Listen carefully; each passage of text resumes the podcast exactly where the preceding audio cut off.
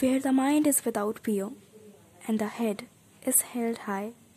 where knowledge is free, where the world has not been broken up into fragments by narrow domestic walls, where words come out from the depth of truth, where tireless striving stretches its arms towards perfection,